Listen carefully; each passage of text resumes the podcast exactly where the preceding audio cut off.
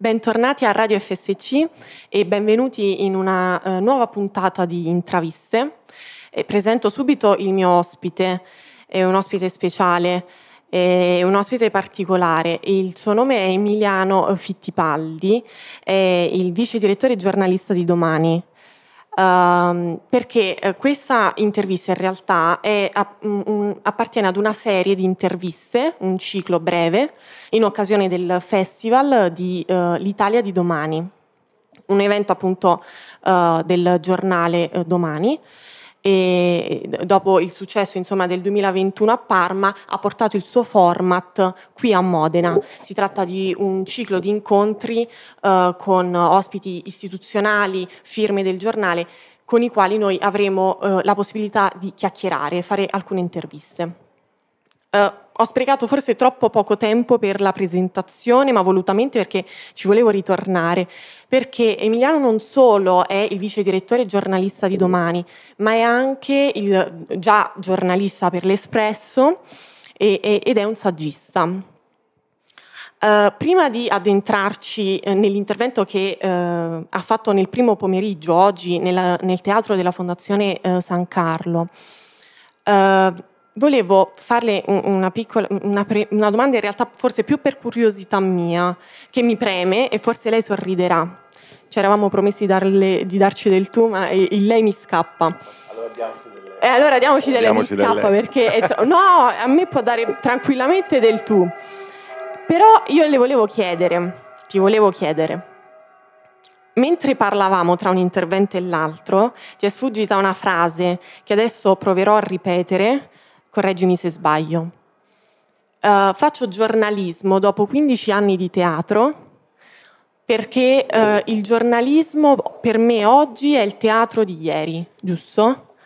Ecco, avevo, te l'avevo detto che l'avrei ricacciata questa frase in un'intervista ed eccoci qui. Cosa vuol dire questa frase, questa definizione di giornalismo? Intendevo dire che quando io facevo teatro, e dai 20 ai quasi 30 anni ho fatto teatro prima di iscrivermi poi alla scuola di giornalismo della LUIS, e che volevo fare quel mestiere lì, cioè volevo fare regista teatrale, eh, molti mi dicevano non, non, farlo perché col teatro non si mangia, perché effettivamente il teatro era già al tempo un mestiere complessissimo, perché pochissima gente andava e a me va a teatro. E io sono passato da un mestiere in crisi, perché poi ho lasciato, a un altro, a un altro diciamo, settore che speravo non, non, che non fosse in crisi quando l'ho iniziato, eh, infatti non lo era, per poi ritrovarmi con la trasformazione digitale in un settore molto in crisi. Quindi oggi quando eh, tu mi chiedevi ma vale la pena provare a fare il giornalismo, io ho detto sì, se hai un'enorme passione, eh, sì, eh, perché questo è un momento molto difficile e quindi diciamo, anche chi esce dalle scuole di giornalismo non è detto che riesca a fare il giornalista e quindi io dico sempre ai ragazzi che iniziano a fare questo mestiere fondamentale per, per, um, per le democrazie liberali e per l'equilibrio dei poteri, eh, devono essere innamorati del mestiere che fanno. Quindi, anche se a volte col giornalismo è difficile eh, riuscire, ecco, sicuramente non ti arricchisci se non in casi eccezionali, ma è un mestiere talmente bello e importante eh, che va fatto comunque, così come molti miei colleghi no, non potevano fare altro che continuare a fare il teatro perché ne erano follemente innamorati e non avrebbero potuto fare altro. Adesso mi trovo in queste condizioni, ovviamente sono privilegiato perché sono riuscito a fare una carriera eh, netta sì. e, che quindi, eh, e che quindi però riesco a fare ancora con la stessa passione di vent'anni fa. E questa era una, una domanda che eh, ci tenevo perché la sento forse anche molto vicina. E, mm, però dicevi giustamente, ehm, ho lasciato teatro perché pensavo, dopo che fai, il famoso dopo che fai, con il giornalismo pensavo non ci fosse questo rischio, adesso il giornalismo invece è cambiato. E quello che eh, deve o almeno deve, dovrebbe essere uh, una fase almeno di formazione e poi di informazione, sta diventando esemplificazione e, e approssimazione. Eh, dicevi nell'intervento um, giornali che si sfogliano e giornali che si leggono. Ora, senza che eh, ti ripeti in ciò che già hai detto, però cosa, cosa, ne pensi giorna- della trasformazione di questo giornalismo e quanto la propaganda si può infiltrare in questo discorso? Ovviamente la trasformazione del giornalismo non è un fenomeno a sé stante che riguarda solo il giornalismo, ma riguarda la trasformazione della società e, e in particolare della, del linguaggio della comunicazione e anche ovviamente de, de, de, della cultura e degli interessi dell'opinione pubblica e del linguaggio dell'opinione pubblica. Negli ultimi eh, dieci anni, diciamo da quando i social con la loro semplificazione hanno avuto un successo eh, pazzesco, un successo che ha, ha, portato una trasformazione, una semplificazione del linguaggio e anche di come i fatti della cronaca che i giornalisti fanno, delle analisi, eh, fanno con i loro mezzi si sono molto semplificati eh, perché cercano di eh, parlare con eh, il linguaggio della modernità, che è quello della semplificazione. Chi eh, fa il mestiere che faccio io, che è quello del giornalismo d'inchiesta, eh, dovendo raccontare attraverso un linguaggio che cerca di essere semplice, ma cose complesse, a volte difficili, lunghe, ehm, cerca di fare un giornalismo che si legge, cioè un giornalismo eh, che ha bisogno di spazio, di articolazione lunga perché i concetti che racconta sono complicati. E questa cosa la fanno in pochi eh, perché rende poco, eh, perché l'opinione pubblica diciamo, apprezza adesso un prodotto diverso che è quello dei social però secondo me l'errore che fanno molti giornali è quello di copiare questa semplificazione eh, nella carta oppure nei siti internet di informazione e quindi fanno delle robe, dei titoli a, a chiappa clic che sintetizzano al massimo dei concetti molto semplici oppure addirittura raccontano uh, la realtà più, più, più, più banale, eh, il Fedez ha detto questo, la pizza di Briatore, notizie che vediamo a volte che aprono i siti di informazione più importanti d'Italia, perché pensano che è, il modo diciamo, più semplice e immediato di acchiappare il lettore, il che può essere vero dal punto di vista numerico, però credo che la qualità dell'informazione eh, vada a farsi benedire. A livello contenutistico poi. A livello contenutistico, proprio a livello contenutistico, perché per me la questione formale interessa poco, nel senso se i social riuscissero a dare lo stesso contenuto che dà una pagina di 6.500-8.000 battute di un giornale, mi fregherebbe poco. In realtà è molto complicato eh, è molto complicato riuscire a affascinare su TikTok o su Instagram eh, attraverso contenuti complicati eh, l'opinione pubblica attuale, che è abituata alla velocità, abituata alla semplificazione e, ed è un momento di crisi per il giornalismo eh, tradizionale. Ora, che da questa crisi possa nascere eh, un altro modello che ancora in Italia parlo perché per esempio in altri paesi anglosassoni si sono sviluppati, parlo del New York Times in particolare o del Guardian, dei modelli positivi, però viaggiano su eh, altri, ehm, alt- altre atmosfere perché lavorano in inglese e quindi eh, hanno tutto il mondo come mercato. In Italia i giornali hanno un mercato molto stretto eh, e quindi diciamo, un nuovo modello di successo e di qualità eh, che noi cerchiamo di domani di, eh, di, di, eh, a, cui, a, cui, stiamo lavorando non è ancora, non è ancora arrivato, non, ancora, non, ha avuto ancora eh, successo. Eh, ah, infatti proprio questa eh, è un'esclamazione proprio di chi ha accolto, di chi le è venuta la domanda proprio da questa parola, successo. E in realtà ho due spunti da questa domanda, da questa risposta che mi hai dato. La prima è il successo, quindi oggi in editoria come, cosa significa il successo e poi come ci si può arrivare. E poi il giornalismo d'inchiesta è una cosa che eh, avevo già visto, di, mm, di, cui tu ti occupi, grande promotore, e mm, metto le, mano, le, mani avanti, sono ancora molto incompetente sul campo, però d'inchiesta mi viene in mente una ricerca, eh, un'indagine, cioè ehm, non solo mh, con il pensiero, ma anche con strumenti estrinseci, no? con apparecchiature. eh, ma queste non dovrebbero essere, questa forse è più una provocazione, non dovrebbero essere eh, le proprietà, le, le priorità di qualunque giornalista? Sì, eh, la domanda è pertinente, nel senso che qualsiasi giornalista dovrebbe, eh, raccon- oltre a raccontare il fatto che vede, cercare di spiegarlo e soprattutto andare al di là, eh, faccio un esempio, se, se un politico eh, con una velina o con un comunicato stampa ti dice qualcosa, eh, il giornalista to cure, il giornalista d'inchiesta ancora di più, ma anche il giornalista semplice dovrebbe cercare non solo di riportare quel virgolettato, ma dovrebbe cercare di capire se quell'informazione che ti ha dato il potente di turno o l'istituzione di turno è vera o falsa. Mm.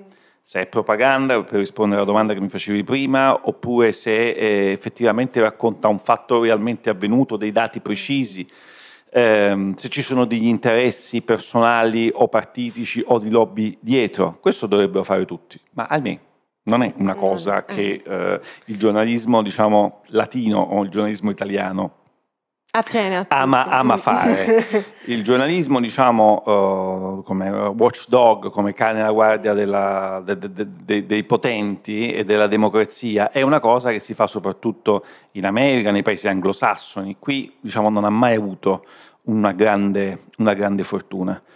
Um, quindi la domanda è corretta.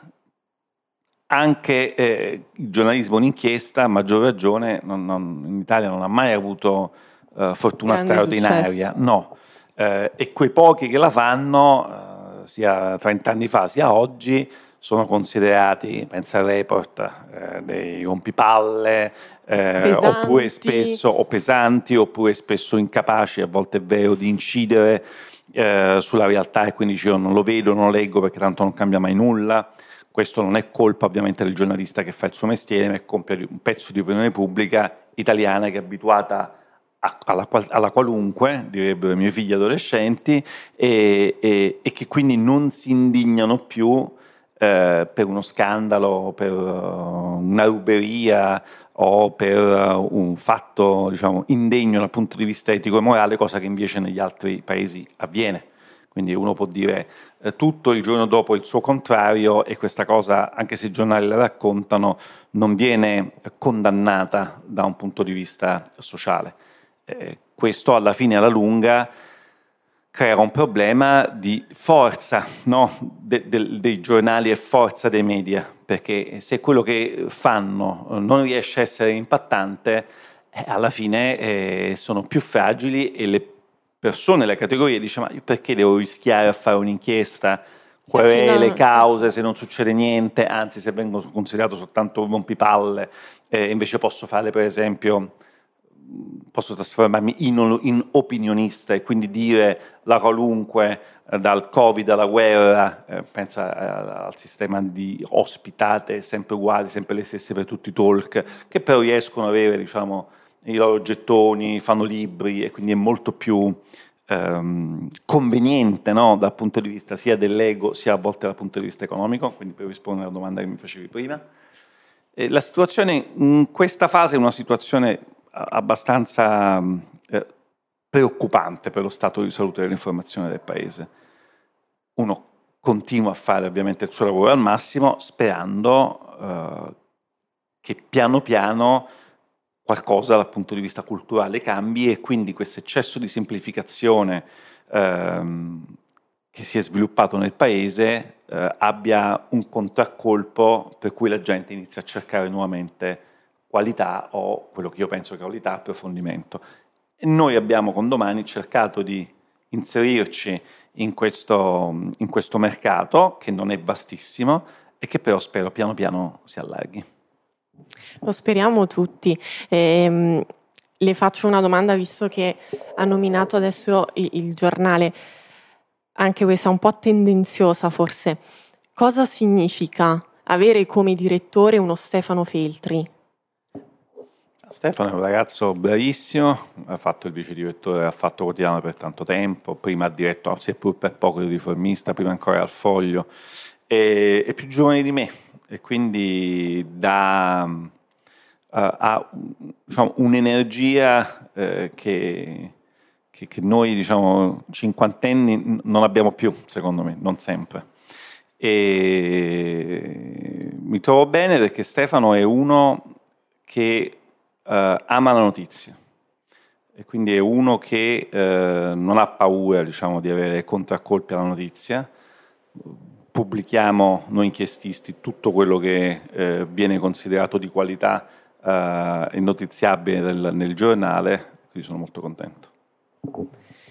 Le ruberei un altro minutino soltanto per uh, l'ultima domanda sul secondo intervento che ha avuto nel, uh, second- nella seconda parte del pomeriggio, eh, dall'Afghanistan all'Ucraina. Um, quanto la guerra in Afghanistan sia vicina o lontana da quella in Ucraina, secondo lei? No, sono due eh, situazioni totalmente diverse e quindi inconfrontabili dal punto di vista militare, dal punto di vista geopolitico. Non, la cosa, eh, eh, secondo me, ma secondo diciamo, eh, esperti eh, molto più bravi di me e che conoscono eh, diciamo, il quadro internazionale in maniera più approfondita, è che diciamo, la fuga ignominiosa che eh, gli occidentali hanno fatto ad agosto dell'anno scorso dall'Afghanistan era un, parlo del ritiro da Kabul ovviamente, eh, con scene eh, che abbiamo visto in, indelebili all'aeroporto, eh, ha eh, probabilmente causato una eh, perdita di credibilità dell'Occidente, in particolare del, degli USA che erano entrati in Afghanistan dopo le torri gemelle del 2001, eh, una perdita di credibilità verticale eh, nel resto del mondo che non è occidentale. E potrebbe aver dato eh, a Putin, non dico la certezza, ma eh, eh, la consapevolezza o la speranza che se lui fosse entrato in Ucraina eh, gli occidentali già divisi sull'Afghanistan non avrebbero eh, saputo diciamo, fermare il suo attacco. Si sarebbero divisi e lui avrebbe potuto fare quello che aveva già fatto in Siria, aveva fatto in Cecenia, a Grozny, aveva fatto in Georgia. Anche l'ambasciatore Pontecorvo che abbiamo, abbiamo appena intervistato ha detto ha fatto male i calcoli perché eh, invece di fronte a una minaccia molto più vicina di quella dell'Afghanistan, cioè a un'occupazione militare, a una caduta eh, del regime a Kiev, quindi una caduta di Zelensky, l'Occidente si è ricompattato, eh, guidato come sempre dalla da, da Gran Bretagna e in particolare dagli Stati Uniti d'America, e quindi ha contrastato eh, in maniera massiccia, poi vedremo con che risultati tra qualche tempo, eh, l'invasione russa. Eh, la connessione quindi che mi dicevi tra Russia e Afghanistan potrebbe essere questa, cioè potrebbe essere che Putin abbia avuto la decisione di attaccare dopo pochi mesi il ritiro eh, da Kabul degli occidentali per il motivo che ti dicevo prima. Sono cambiati tutti gli assetti organizzativi e di certo l'Europa in un primo momento non ha mostrato grande prontezza a rispondere. Io la ringrazio. Ti ringrazio, grazie mille per la disponibilità, grazie mille per le risposte. Grazie mille per avermi intervistato. Salutiamo la prima delle interviste di una serie eh, per il Festival dell'Italia di domani.